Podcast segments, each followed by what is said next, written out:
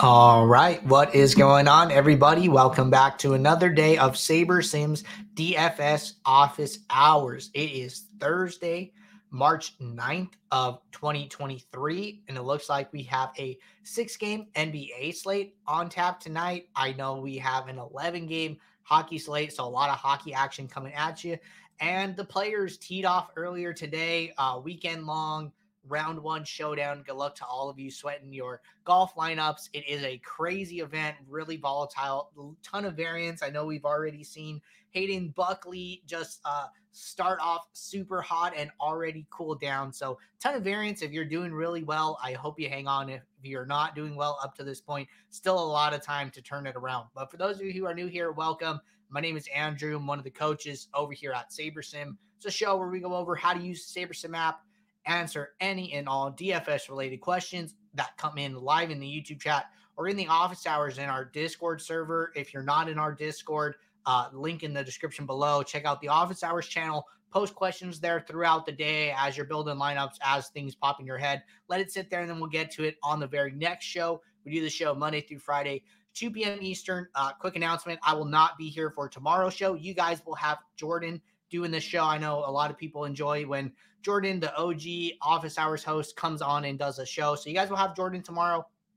I'm going to be traveling, uh, headed out to the uh, uh, headed out to Denver for the for the DraftKings NBA Live Final. Not not participating, just going to be enjoying the festivities there. So I will be back on Monday, but uh, just let you guys know about that. And then uh, to get the show going, we're going to get SaberSim pulled up here. We have a couple questions in the Discord. If anybody has any questions, now is a great time to get them in. But first question here came in from Moose Call. And this one came in last night. So thank you, Moose Call, for uh, getting this question in while it was on your mind. Is there a rule of thumb with respect to a certain number for Saber score that we should equate with positive EV lineups? For instance, would Saber score of 90 and above be considered strong for positive EV? I think this is a good question. Uh, frankly, this is like pretty hard question to answer. Um, what I would say is one, it's going to depend on the number of lineups you're building. So, you know, Saber score, and let's just like get get a build here going. So while we chat, so Saber score is always going to be normalized to 100 for every single build that you run. The builder is going to analyze all lineups in the build and then say, okay, you know, this one out of 500 is the best.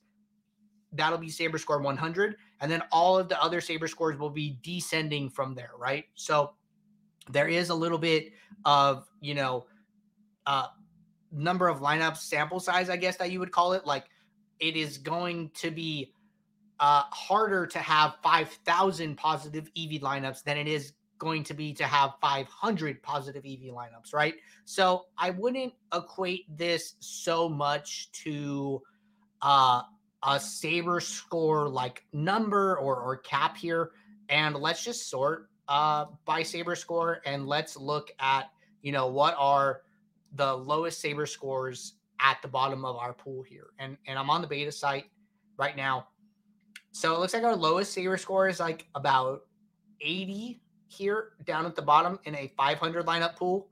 And then let's run a second build. Let's run 5,000. And then let's see what like our lowest saber score comes in at. I've actually never done this example. So uh, this is kind of interesting for me. Sometimes people ask questions that I haven't done a ton of research into myself. And we get to learn the answers together and kind of uh, work through it. But at least you guys get to see, you know, uh, how I'm thinking about it, you know, the questions that I'm asking myself along the way. I think it's important to like uh, question your process and, and different aspects of it. So I think this is a really good question, Moose Call. Uh, definitely something that we can work through together here. But 5,000 lineups are building and just about finished up. So lineups are finalizing, and then we will start doing our analysis here. But letting the lineups load. All right, 5,000 lineups are built. We're going to hop over to the pool and we are just going to scroll all the way down to the bottom here. And it looks like our lowest Saber score lineup is about 78.5. So, like, not too far away from what we were seeing uh, with our 500 lineup pool. It, like, I think that, you know, what this tells me is that a lot of the lineups in the pool, the EV between them is a lot closer than it might look. And you know, this lineup is like 5,332. Let's go look at a lineup that's like 4,000 possibly. And we're at about like the 4,000 mark and it's in like the 87 ish range. And then let's scroll up to like 3,000. Getting closer. Uh, at about 3,000, we're at like Saber score 88. So, so for me, like one thing I've taken away from this, right? So, like the difference between 3,000 and 4,000 is is not a lot in terms of Saber score, right? We go from like 88 to like 87, but the difference between like 4,000 and 5,000 was a lot bigger from like 87 to like 78. So, um, I think that you know this this exercise can help you to visualize how different the EVs are and where the biggest changes are. Uh, I I've talked about this behind the scenes with like Matt and, and Jordan, and then you know just we're at we're at 2,000 here and it's at like 89. So I think that you know you're going to see some of the biggest changes in Saber score from like the the very top here, which is going to be probably like lineup 100 to like 1000 i would say is like probably one of the bigger changes and then similarly you're going to see a lot a big change uh toward the bottom which is going to be like what we just displayed with like going from like 86 to like 78 so you know as as a rule of thumb like for me i am trying to stay uh away from like lineups that are like all near the bottom i think that you can run into that when you jack up your min uniques really high here. So like let's say we're playing like 300 u- unique lineups. Uh, we're trying to max out min uniques, right? And right now my min uniques are uh, I'm able to get to 300 uniques. We'll just change this to 150. So I, if I'm building 150 lineups at a pool of 5,000, I can get to five min uniques here, right? But then if we scroll down to the bottom of our pool, you know, I'm using lineup. Uh, oh wait, no, not Okay, I'm using lineup 5,219. I'm using lineup 5,217, 5,216 here. Like to get to five min uniques here, I'm really scraping the bottom of the barrel. And to me, this is probably uh too diverse. Like I'm sacrificing a lot of EV if I'm really getting a lot of these lineups in like the lowest uh 90 plus percentile range like of my pool. So so this is like how I kind of judge if I'm going if I'm sacrificing too much EV to get diverse. And from here, I would definitely scale it back. Uh, this is probably just like way too many uh, low ranked lineups. I like to find somewhere in the middle where I'm going into my pool. I'm not going too far into my pool, and I'm therefore I'm not sacrificing too much EV. So it for me, it's not so much on like a saber score number basis. I'm basically equating how far into my pool I'm going with uh with how much EV I'm sacrificing. So that's that's the way I like to look at it as opposed to like looking at a saber score number. I think you could do that. I think that you would just have to um do it on like a on like a build by build basis.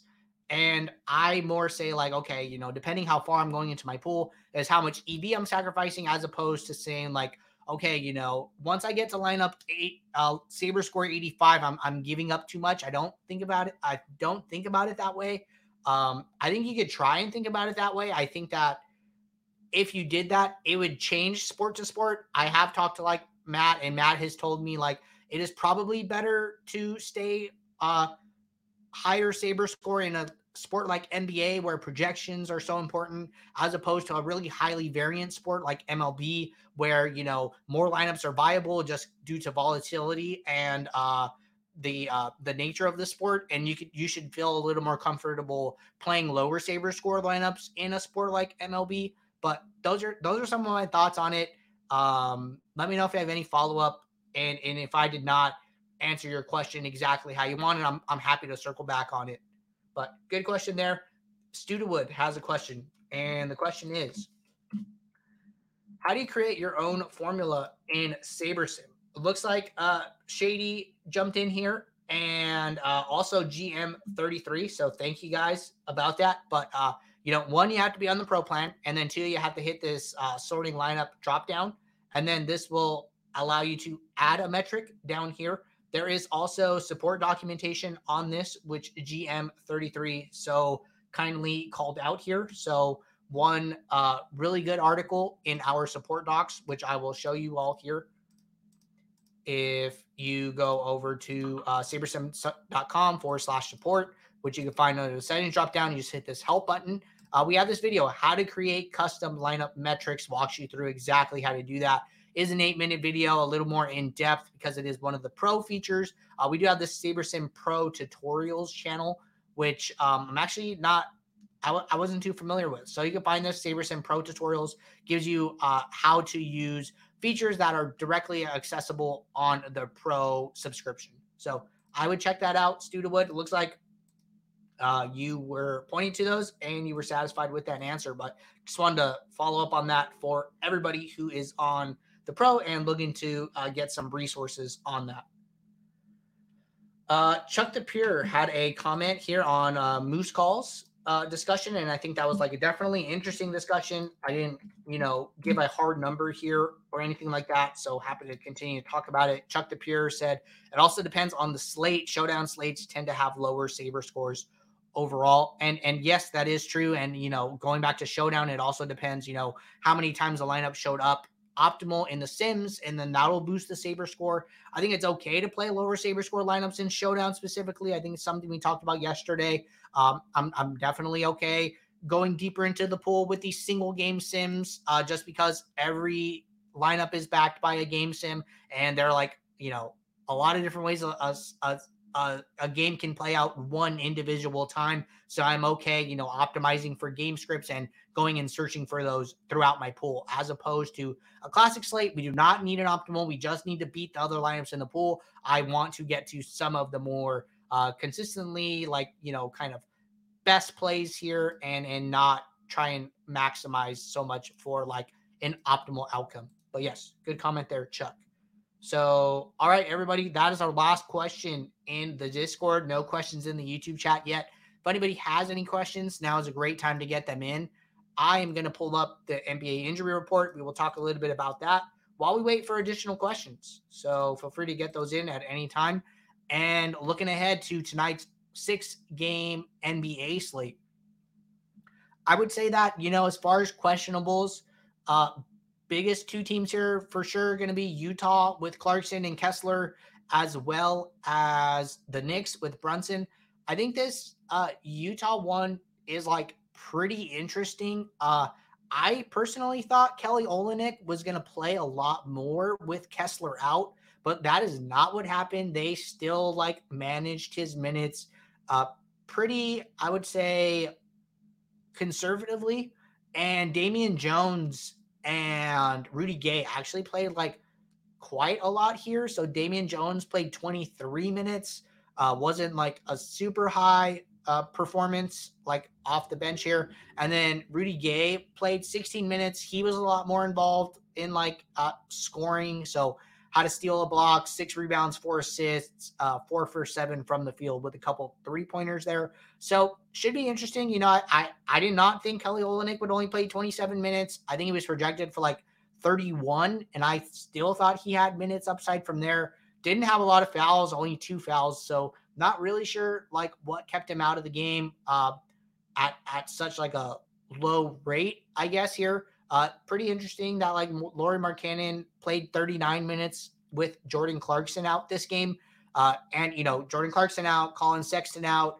Uh, really like the second best scorer here is like probably Talen Horton Tucker, which is like saying something. So kind of a uh, gives me like some OKC vibes with like Shai just being like such a stud with like not a lot of help around him. So Markkanen played like 39 minutes, was like pretty interesting there and he's projected for like 34 today, so might have some minutes upside here if uh, Clarkson and Kessler both sit again.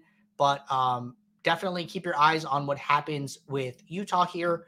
And then uh, the Knicks, right? So Immanuel Quickley has been like really uh, involved in the offense with Brunson out. He is slowly being uh, increased in salary, I guess is like the right word, what I'm looking for. You know, he started out at like 4,700 and then he was like 5,000. And then he took like a sh- really sharp jump here to 6,600. We can go back to Tuesday and look at what uh, Quickley was like priced at. So yeah, so like that's actually like a really huge jump to go from 5,000 to 6,600 in salary, uh, especially with like the fact that Brunson might play tonight. So it's not like one of those scenarios like, oh, if Brunson sits, you know, Quickley is like a smash value, uh, getting priced up so high. And RJ Barrett too.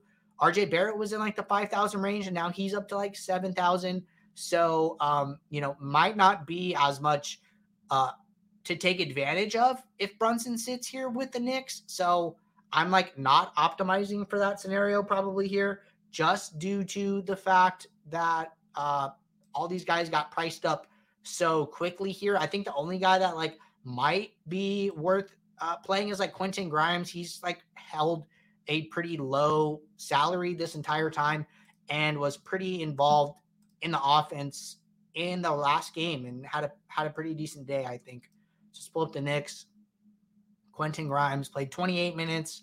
Oh, he sat like the entire fourth quarter. That's like probably not good in the fact that they play Josh Josh Hart over him in the fourth quarter. So uh maybe looking to like you know, Hart Hart is priced up, Grimes is priced down. I, I don't see a lot of value on the Knicks if Brunson does end up sitting. So I'm probably trying to target this Utah game, spend some additional time there, see what uh, edges I can eke out or research I can do to give myself a better chance. But looking at out players, uh, Kevin Porter's out. Interesting there. Um, you know, he did sit for like a long time. So there is like quite a bit of data on how Houston plays when he's out. And then we have Bojan still out, Alec Burks is still out. Stewart's still out, but Killian Hayes is back. Duren is back. So they are getting some pieces back there. Wendell Carter is still out. I know Mo Wagner has been like a huge value for these guys. And Mo Wagner got priced up pretty significantly here, up to 5,500 salary there. So that is like a big jump for him. And oh, big value day for Brooklyn. I was not aware of this. So Brooklyn is sitting Claxton, sitting Dinwiddie, sitting Cam Johnson, sitting Royce O'Neale. So let's like uh, come in here, sort by value. All these guys are Brooklyn guys, and Day'Ron Sharpe, Min Price, Edmond Sumner, Cam Thomas, Dorian Finney-Smith. Our top four value plays are all Brooklyn. So if you if you guys are setting like any like no more than three players from one team, uh, I would probably be open to making Brooklyn like an exception to that rule and uh, be open to playing some more people from Brooklyn here. And then Giannis is sitting. It looks like Jrue Holiday is back, but um, always some extra work to go around with Giannis out. So Khris Middleton is our highest value. And um, I think these guys who are like one high value, two pretty high point projection in general are like pretty interesting here. So Khris Middleton seems pretty interesting. Um, even at 26% ownership, I think that's fine. But uh, yeah, huge Brooklyn value slate.